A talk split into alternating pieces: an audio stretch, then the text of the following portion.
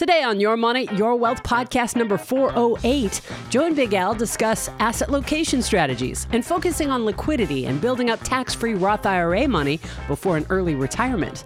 Also, in no particular order, how exactly is growth taxed in your taxable accounts? What are the pros and cons of rolling an employer retirement plan into a traditional IRA?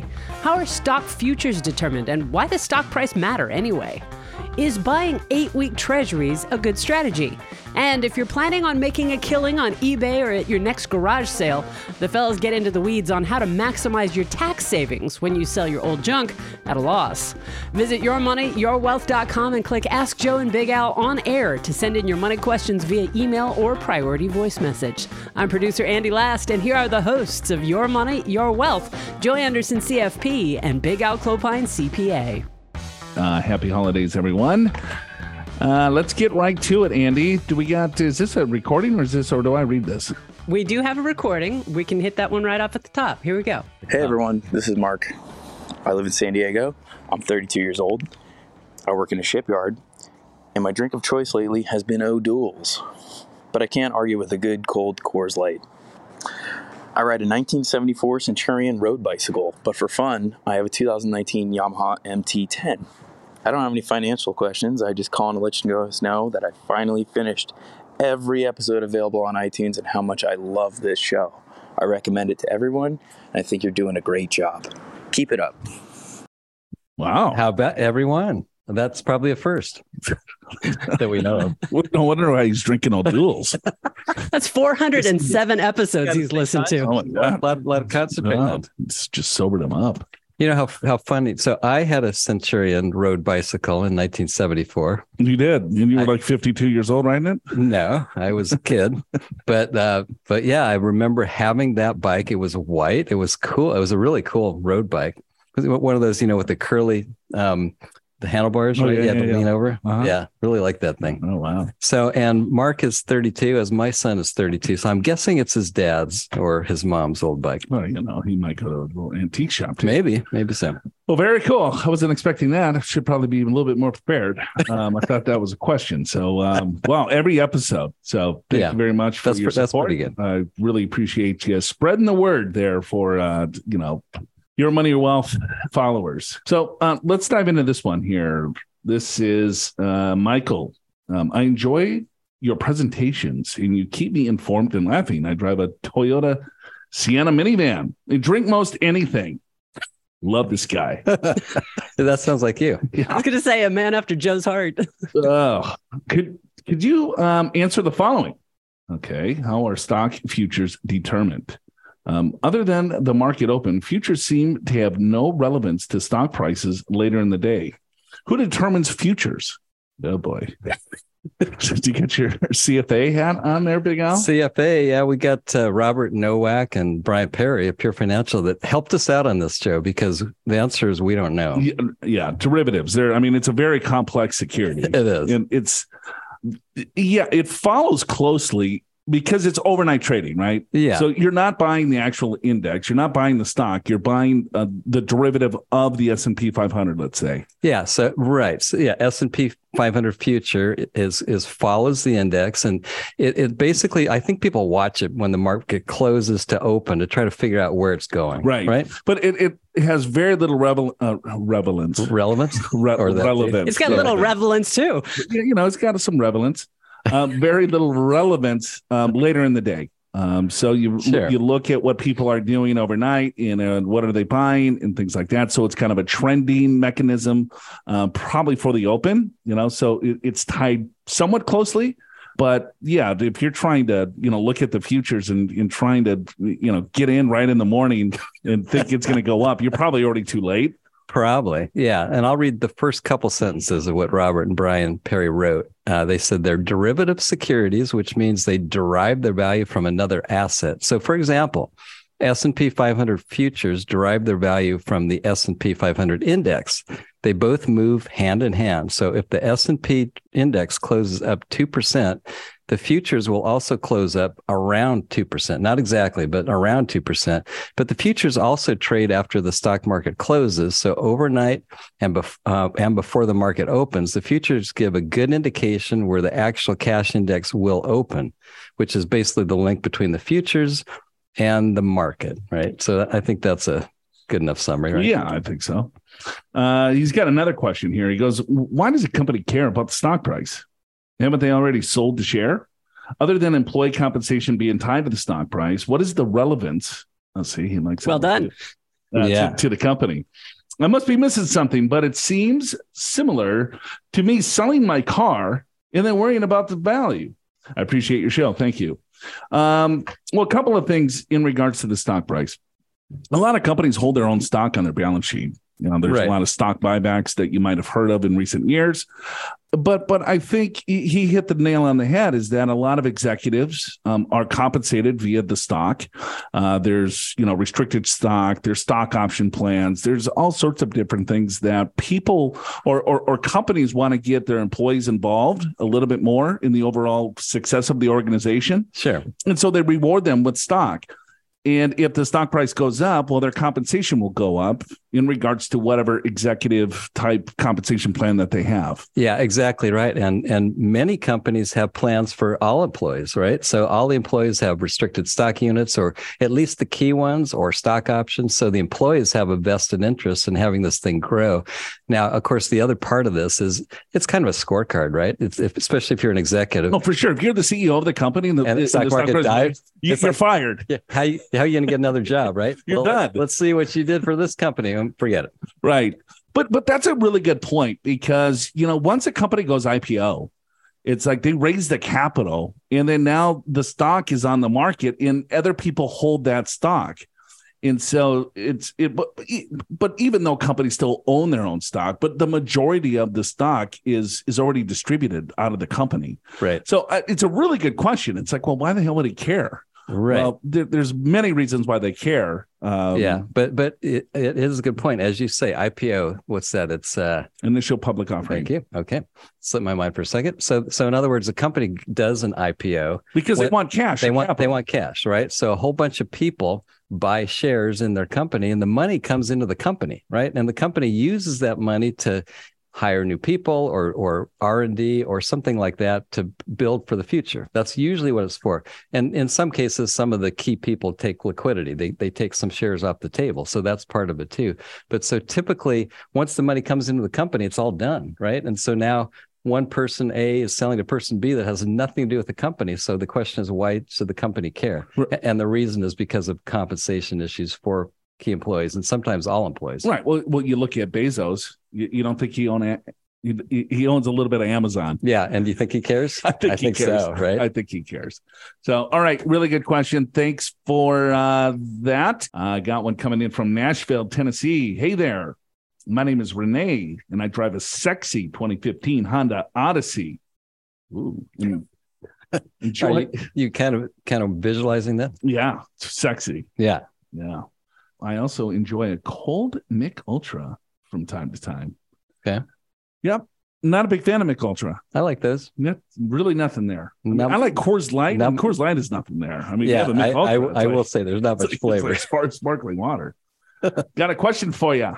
But first, a little background. My husband and I are 45, combined gross income of $280,000. In addition to my mandatory DCP plan through this university, we max out his 403B and my 401k with pre tax dollars. He maxes out his 403B with Roth contributions. With the addition of my traditional IRA from a previous 401k, we have about $900,000 in tax deferred assets with about 85 15 allocation. So 85 stock, 15 bonds, I'm guessing. Yeah, me too. Okay. With his Roth 403B, HSA maxed, and 529 plans, we have about $1.2 million total investments, uh, with only $20,000 of that in a brokerage account that I just recently started. If all the stars align, we wouldn't be opposed to retiring at 55, but could easily go part time if needed. Uh, no debt except $100,000 in the mortgage. We will be paid off in about four years. We got 40,000 in the money market. Two boys that will be going to college in six to 10 years. I just discovered your show, oh, which is amazing, by the way. Thank you. and, and I'm now second guessing our retirement fund location due to RMD and lack of liquidity if Roth conversions come into play in the future. All right. Would love a spitball analysis on if we need to pump the brakes on that tax deferred and concentrate more on liquidity and Roth. I always obviously want to get the employer match, but thinking we may need to switch gears. After the new year, I will also have access to additional after tax option that can be converted to a Roth uh, within my 401k. So to recap, we contribute $70,000 per year. That's a That's a lot. that's a hefty sum there. We got his 457B, which is pre-tax, his 403B, which is Roth. Uh, she's got her 401k, employer match up to 6% uh, traditional pre-tax, with an option now to contribute to Roth. Uh, this new after-tax option within the 401k, so that's going to be the Megatron backdoor barnyard Roth conversion. Yes. Uh, we got a little bro- uh, brokerage backdoor Roth for him, not counting his mandatory DCP in that seventy thousand dollars. Okay, so they got seventy grand that they're saving. right. I guess the question is going to be, um, where should they be allocating that I think so. Cash flow? Let's see. All right, if I want to go ahead and start those Roth conversions this year, I just want to make sure I'm good to go with the pro rata rule. I have a traditional IRA that has funds strictly from a traditional 401k rollover. Pro rata doesn't apply here, correct? Yes, because it's in an IRA. Yeah. It, uh, incorrect. It applies. It applies. Yes.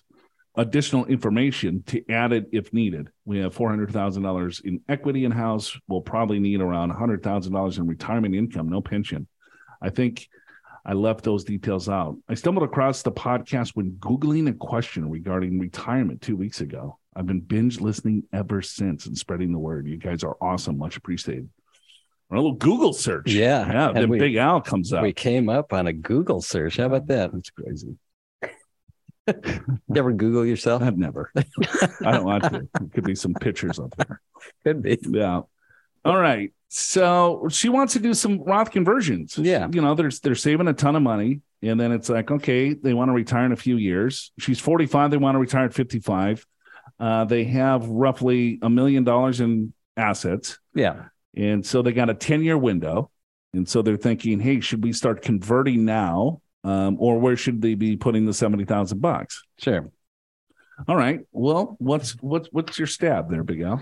Well, let's see. So they're saying the income is two hundred eighty thousand, and assuming there's roughly a thirty thousand dollars standard deduction, just to make the math easy, right? So that's a, that's about two hundred fifty thousand of taxable income. The top of the twenty four percent bracket married couple is about three forty. So in other words, there's about ninety thousand of room in their current bracket to stay in the twenty four percent bracket. But they're also let's well, don't forget the contribution. So minus 40 grand. oh, that's true. Yeah, right. That's true. because he's doing full four uh 457 tax deferred in her 401k, right? Right, tax right. deferred. So that's another 40, that's Yeah. 60, 280. So- So, call it 210, Yeah, okay, we'll call it two. Yeah, okay, we'll call it two ten. So we probably have a hundred, call it 100, 130,000 of room, right, to be able to do conversions. Well, 130,000, but what's the top of the 22? Top of the twenty-two So 100 or is 140, one one seventy. 170. Yeah, I, I see where you're going, and I like it. So they could, if they c- continue to contribute pre-tax, and then they could convert to the top of whatever bracket, they could Yeah. get a little bit more precise. Yeah. you know, with with not going into higher brackets Right. because there is no AGI limitation to make Roth conversions. In the conversions that you make will not affect your Roth IRA contributions. Right. That's true. So here, here's just spitballing here, top of my head, is that all right? I would I would have the husband fully fund the 401k pre-tax. I would have her fully fund the 401k pre-tax. Then I would do the 457 pre-tax, get the taxable income down as low as you possibly can. Then I would convert her IRA right up into the top of the 22 or if she wanted to go into the 24 she could do that too but at least there's going to be a lot of room in the 22 i think Well, wait a minute. No, we're hundred thousand off. The the top they're two hundred eighty thousand. The top of the twenty two. Oh, I thought it was 180,000. one seventy. Okay. two eighty. Two eighty minus. I mean, we're probably going to get to two two twenty. Let's just say if if everything goes in Roth, right? So we're in the twenty four percent bracket. got it so either way let's say they switch everything to roth they're in the 24 if they stay pre-tax in the E- 24 either way. So so is it a good idea to convert?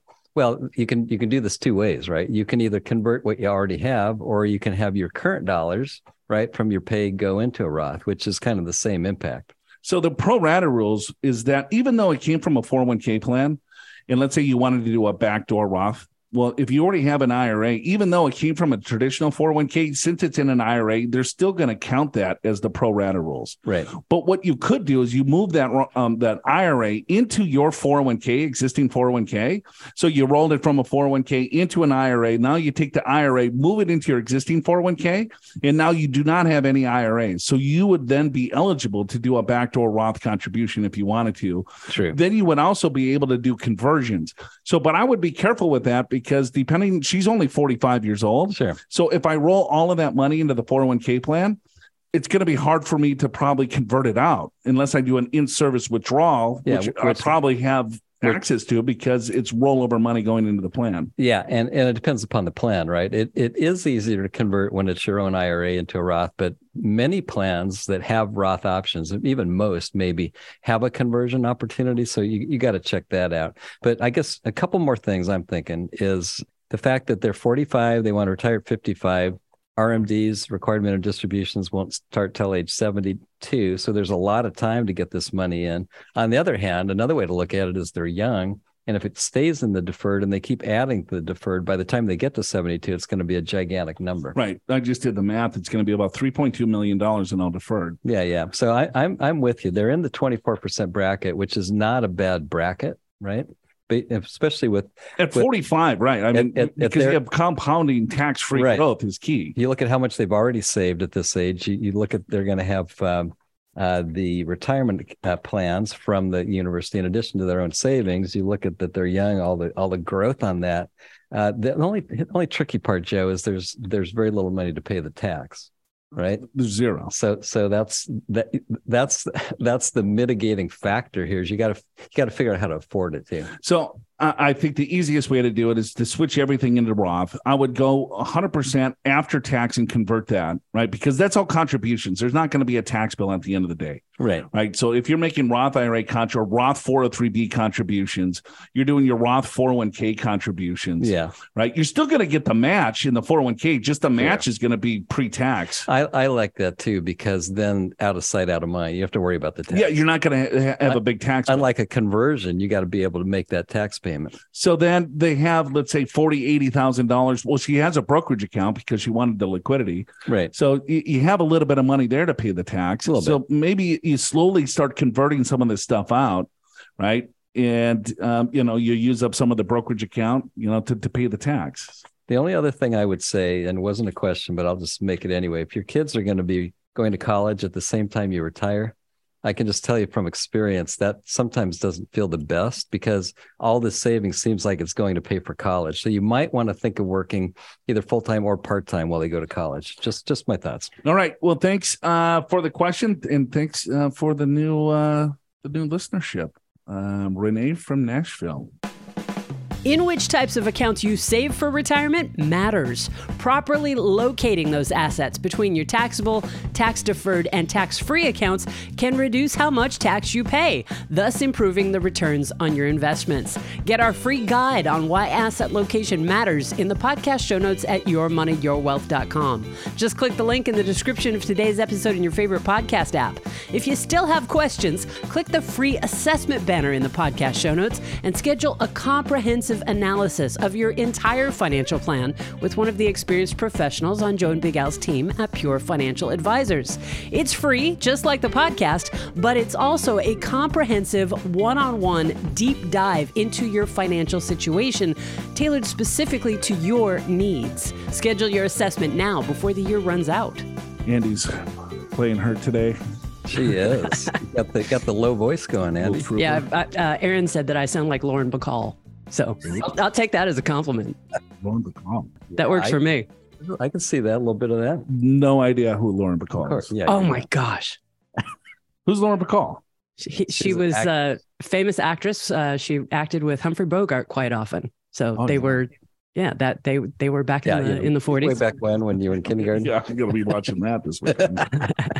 oh yeah. And I had an MRI today. Yeah, I I've not had one. I understand they're awful. Yeah, I, I gotta admit that was probably the worst 20 minutes of my life. That's almost Wow. as bad as this show. you guys are such lightweights. I have so Oh. many MRIs every year. Not a problem. Oh yeah, you're used to it. Oh my Yep. God. I never had one, Andy, so I don't even. Oh, know wow. I'm talking about. I've had I- enough I've for just all of us. I've heard from people like Joe that just said worst 20 minutes of their life. Oh, Yeah. give me this little button. And he's like, man, Is it like a panic button? Yeah. Push, Yep. push if you got to get out. Yeah, if you got to get out, push this button. Uh, like 30 kept seconds pushing in, it. I was like, oh my God, I'm pushing this damn thing. Get, me get me out of this thing. Um, all right, let's go. We got John from Texas. He goes, Hey, which episode number did you guys discuss advantages, disadvantages of doing a rollover uh, from an employer plan to an IRA? There were many, but let me just quickly tell you the pros and cons. So if you have a 401k, there's pro- there, there's there's definitely pros to keep it in the 401k plan, depending on the plan, of course, right? If it's a larger plan and you you probably have a lot of options in the 401k plan, you can kind of do your research and you know there's probably low cost index funds within the overall 401k plan. Uh, there's probably low fees, so why not just keep it in the plan? There's also a lot of advantages of rolling it into an IRA most people would probably roll it to the IRA just for a couple of reasons. Just ease in, you know, if you have all these different 401k plans out there, so you work at four or five different employers and you have four or five different 401k plans, you know, the con of that is that you like once you get older, you're going to have to start taking distributions from these accounts. Every single one. Every single one. Yeah, when it's a 401k. Right. When it's an IRA, you can have 10 IRAs, but just one required minimum distribution. when you're managing it. So how are you rebalancing all four, five, ten different 401k accounts? It's really hard to kind of manage the risk when you have all these different accounts, unless you're an engineer and love spreadsheets. Right. Um, and if you really love mail, then by all means, because you're just going to get a lot of confirmations and a lot of statements and things like that. yeah. Or emails if it comes in your email. Sure. An IRA, you know, the pro there is that, okay, now you have the full universe of any investment that you want to pick. If you want to go into, you know, from crypto to treasuries to individual stocks to a globally diversified index portfolio. Right. Um, so you can have a very low cost, well diversified portfolio in the IRA with the full universe of, of securities that is, you know, offered out there. So that's probably the number one reason Right. number two is that you could consolidate all these different accounts into one. So if you had a 401k, a 403b, in another IRA, and whatever, you could put all of this into one account. And it's easy to manage the overall risk in it because you're like, okay, I can look at one account versus 10 accounts and say, hey, I might be too heavy in stocks or might be too light in stocks. So I can rebalance it. If I want to do Roth conversions, you know, you just take one from the IRA and you just move it to the Roth IRA. It's really easy to do it that way versus a 401k has to come in cash and then you deposit it. And so Um, here's a couple reasons not to roll. One one is if you're going to, if it's a 401k and you're going to retire at, let's just say age, age 55 or 56, 57, you keep the money in the 401k, you can actually take distributions as long as you retire and you're at least 55 years of age, you can take distributions without the 10% penalty. Otherwise, you got to wait till 59 and a half. Right. If you roll it into an IRA and you want to retire at 56, it's like, oh, you got to wait till 59 and a half. Or Yeah. you got to do like a 72T tax election. Right. It's kind of a which pain is in the ass. sloppy. Yeah. So so that's one thing. Another thing doesn't apply to a lot of people, but if you've got company stock in a 401k, there's a strategy called net unrealized appreciation where you got to keep it in your 401k. And essentially what happens is at, on, on retirement, generally, you go ahead and distribute that stock out to your brokerage account and you only pay ordinary income tax on what you paid for the stock. And then when you sell the stock, you pay capital gains on that part, which could save you a lot in taxes.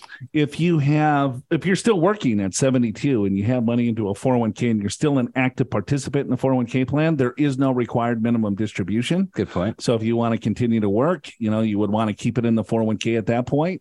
Or roll all your other ones into the 401k to avoid any type of required distributions because they, you, you know, your required beginning date doesn't start until April 1st, the year after you retire or separate from service. Yeah. Um, besides all those things, most people roll from the 401k to an IRA just because of simplicity. It's in one place. They have a, a bigger universe of investment choices. That's probably very common. Yeah. We just kind of crammed that whole show into uh, three minutes. Hopefully Yeah, yeah. that helped. Yeah. All right. Well, let's go with uh, Daniel uh, from Ohio.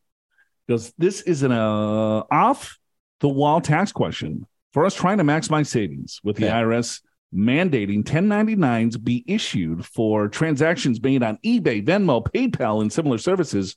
Should people selling old junk that can actually show real losses on sold items now report them as such and deduct a loss?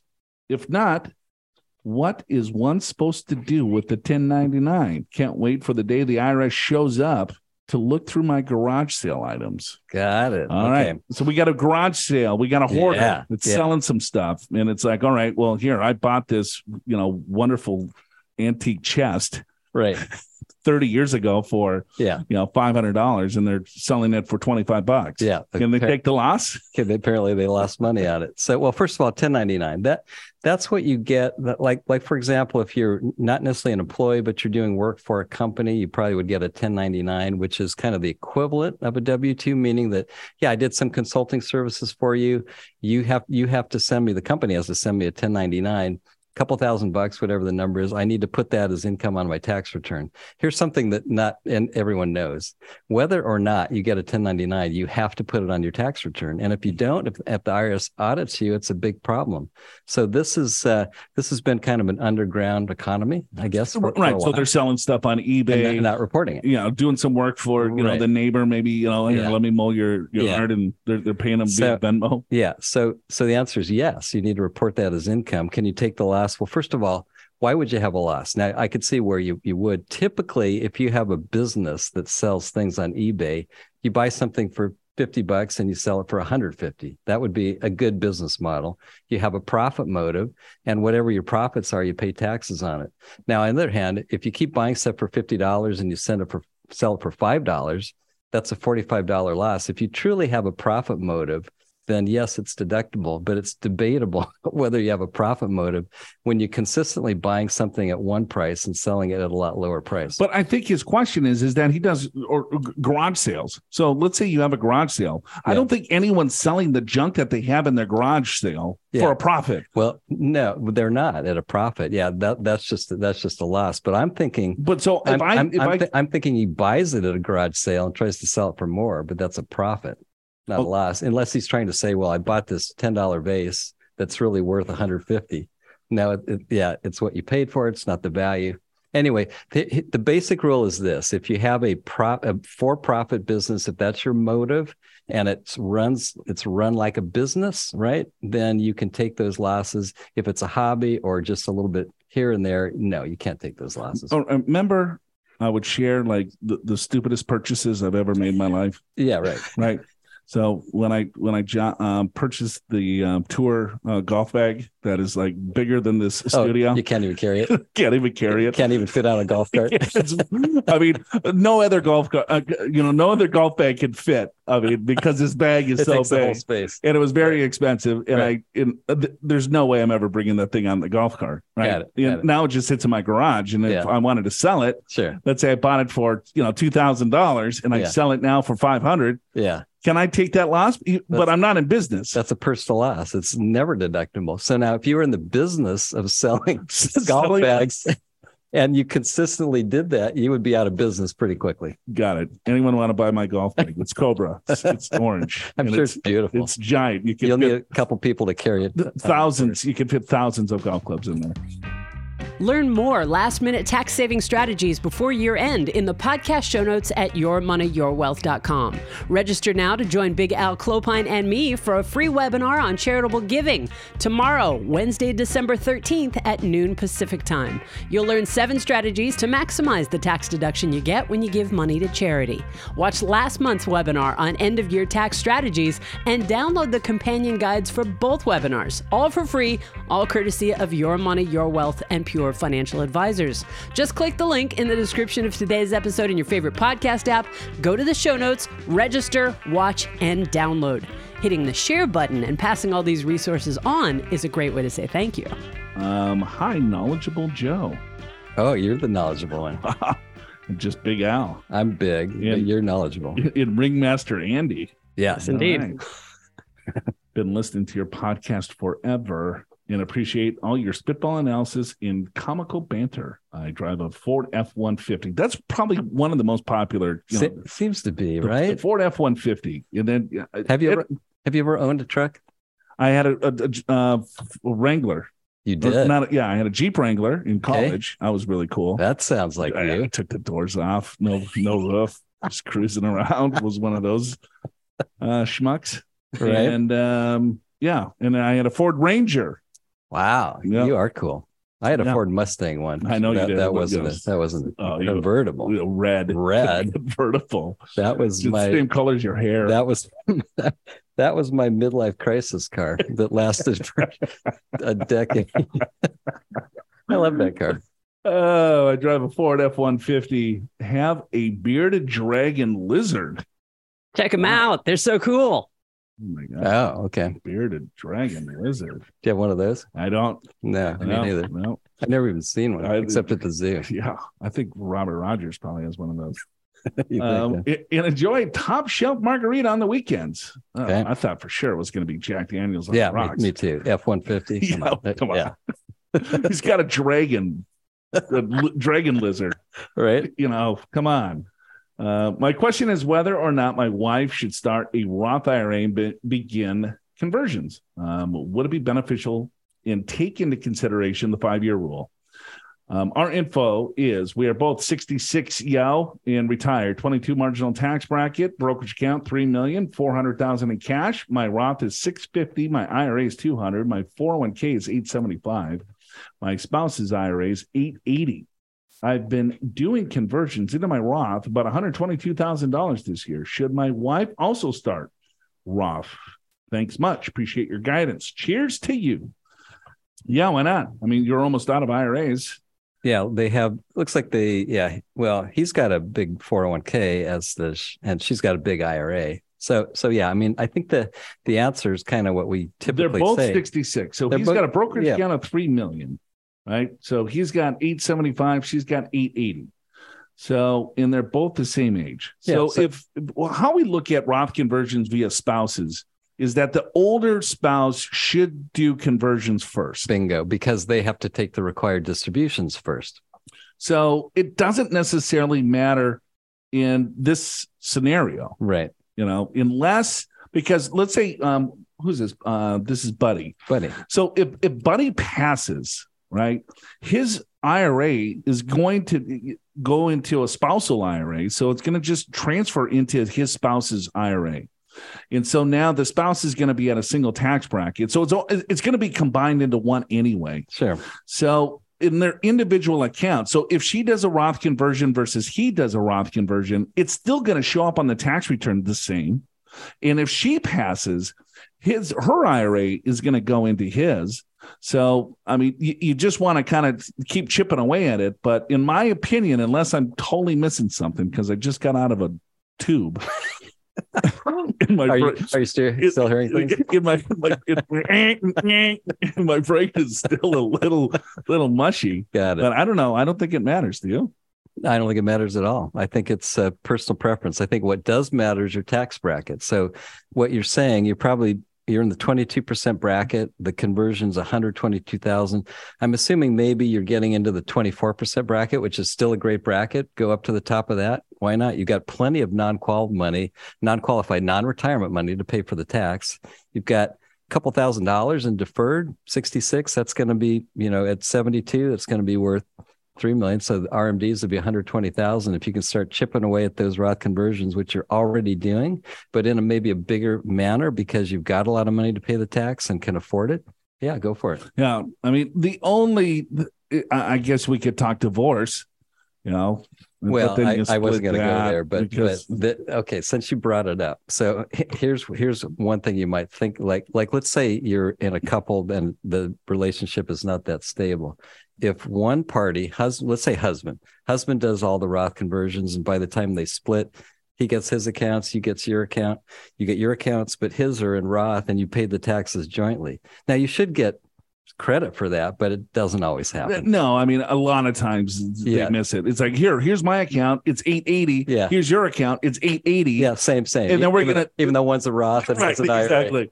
That that 880 of her 401k is nowhere near the value of the 880 in the Roth. That Agreed. that that 401k is really only worth probably, you know, six hundred thousand dollars. Yeah. You know, oh, and then we're we're gonna split the three million. Yeah. You know, you, I, I'll take 1.5, you take 1.5, and, And we're fine. Yeah, see you Like, later. I'm gonna take that- my lizard. We'll split the house. I'll, I'll take the lizard. You, gonna, you take the you take the house. I'm going to take the dragon lizard and my margarita. Get load Yeah. up the Ford F one fifty and get the hell out of Todd. Now, I'm sure that's not Buddy's situation. Of course We're, we're just talking hypothetically. Well, yes, but eh, another is that it makes no difference. But we have you know some clients where.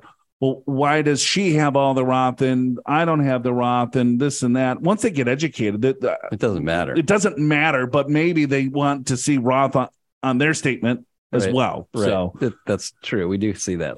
okay, thanks for the email, buddy. Okay. Okay, cruising along here. All right, what do we got? Jerry from Boca Raton. Hey guys, love your show. Great info and a lot of wit mixed into it. Uh, wit, yeah, Yeah. Thank you. Mixed in time, time to time. Time to time, sometimes it's just nonsense. Two questions. First, you have a taxable account funded with five hundred thousand dollars that grows to a million dollars. You retire and withdraw one hundred thousand dollars. How are the tax calculated? Half of the account was already taxed. Second, sold my house, have cash in the bank, and need it on hand for the next few years. Everyone is telling me to buy short term CDs and use online banks. But I thought if I buy eight week treasuries yielding over 4% right now and do it five or six times a year, I can earn 20, 24% on that money in a year. Or am I wrong? Thanks, Jerry. Uh, Jerry, you're probably wrong. So, so first of all, a, a 4%, an eight week treasury yielding 4%, that's an annualized rate. Yes. So in other, in other Or words, annum. it, now I know you won't hold it for a year, but if you did hold it for a year, that's what it would pay, 4%. So if you're holding it for eight years, that's less than two months. So it's less than two twelfths of that is actually what you're going to get. And then he's got a 500,000, it's worth a million. So well, how does he pay taxes on it? Yeah, well, so the, presumably that's in the stock market, right, or some some kind of investment. So when you sell, so let's just say you have one investment right now to make it really simple. I'll do this quickly. So so when you sell that investment, then you know, let's just say twenty thousand dollars. So half of that's taxable and half of that's return of capital. On the other hand, here's a smarter way to do it: You is can pick your basis. pick, pick your ba- yeah certain stocks will have less gain sell those first to pay less gain up front and your bigger gains you'll do those later Right. Yeah, you could pick your basis and say, all right, well, here, this mutual fund or this share mutual fund has the lowest gain, so I'm going to sell that. Or if I'm in a lower tax bracket, this has the highest gain, so I'm going to sell that and reduce my taxes there. That's so right. you, you can pick and choose on how you sell that. Um, it's not 100% pro rata. All right, question for you. What did you think about having the derails right there in the body of the episode rather than waiting until the very end? Email me, andi.last at purefinancial.com. That's A N D I dot last, just like the opposite of first, at purefinancial.com and let me know. Speaking of what you think, if you're a fellow podcaster or if you're just interested in the YMYW behind the scenes, I wrote a blog post about how we've grown the podcast, which you can read in the podcast show notes. Just click the link in the description of today's episode in your favorite podcast app. TLDR, this show is what we make it, all of us together, and listening to you, the listeners, is what makes this show a show. So thank you. Your Money, Your Wealth is presented by Pure Financial Advisors. Click the Get an Assessment button in the podcast show notes at yourmoneyyourwealth.com or call 888 994 6257 and schedule a free financial assessment in person at one of our seven offices around the country or online at a date and time convenient for you, no matter where you are. Chances are one of the experienced financial professionals at Pure will be able to identify strategies to help you create a more successful retirement. Pure Financial Advisors is a registered investment advisor. This show does not intend to provide personalized investment advice through this broadcast and does not represent that the securities or services discussed are suitable for any investor. Investors are advised not to rely on any information contained in the broadcast in the process of making a full and informed investment decision.